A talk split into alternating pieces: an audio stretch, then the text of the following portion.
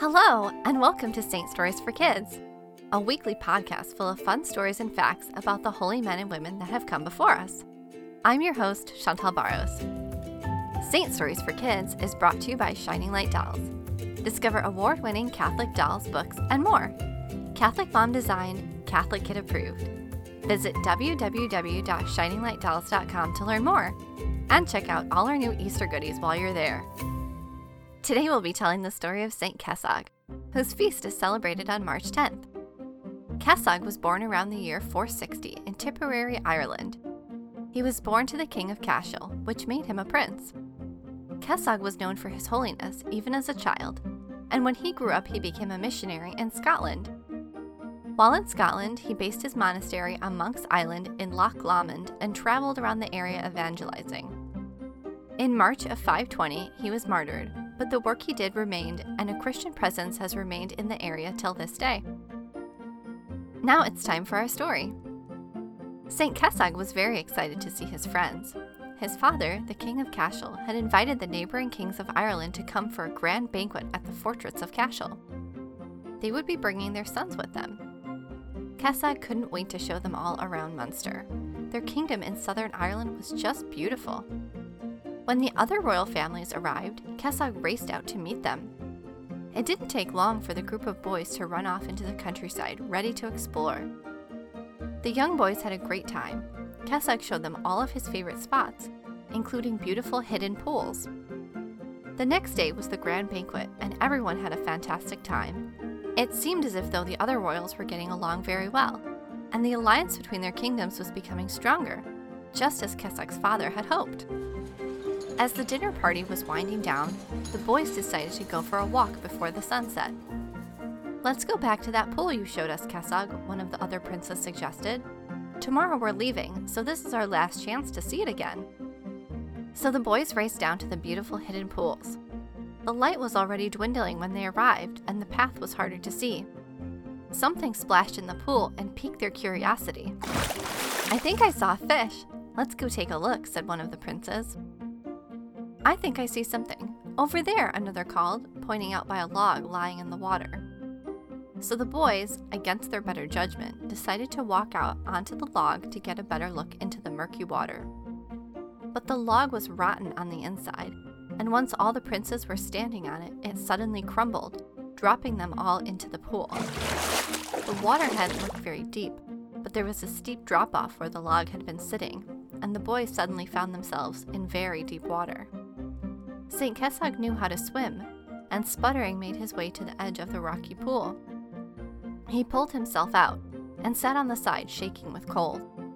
It was only then that he realized that the other boys had not followed him out of the water. He couldn't see them anywhere. His heart was gripped with fear as he realized they had gone under the water and not come back up again.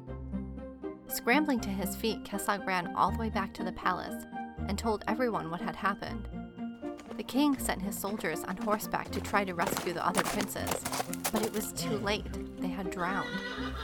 Everyone at the palace was beside themselves with grief. It was an incredible tragedy. St. Kessog still couldn't believe it had happened. As he was walking through the castle to find his mother, Kessog heard the sound of angry shouting coming from the throne room. It was the other kings and his father. The grief stricken men were threatening to burn down the castle and the whole town of Cashel. Their angry voices echoed through the corridor. You did this on purpose. You and your wicked son, they yelled. You invited us here to kill our sons and ruin our kingdoms in order to try to gain more power for yourself. This was all part of some horrible plan. You pretended to be our ally, while really you were planning our destruction all along. St. Kessog's heart hurt as he listened to them accuse his father and him of plotting to kill the other princes. But what could he do? They were going to go to war with his father over this, and he was powerless to stop them. Kessog ran to his room and threw himself down in front of the crucifix that hung on his wall. He stayed there in that spot the entire night, praying. He begged God to help. He prayed that God would have mercy not only on his family, but on the angry kings, he knew that their hearts were broken over the loss of their children. He asked God to forgive them for their false accusations and for any evil they committed against them. He spent the whole night praying for his enemies. When the sun began to rise and light began to filter into the castle, Kessog was still on the floor praying when he heard shouting down in the main hall. This must be it, he thought mournfully. They've come to take their vengeance.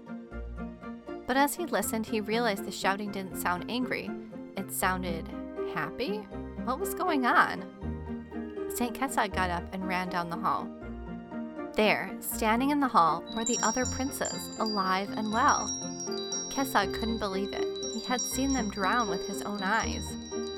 It's a miracle, shouted one of the visiting kings. The boys have told us that God brought them back to life because of the prayers of Kessog. He prayed for us and them the whole night.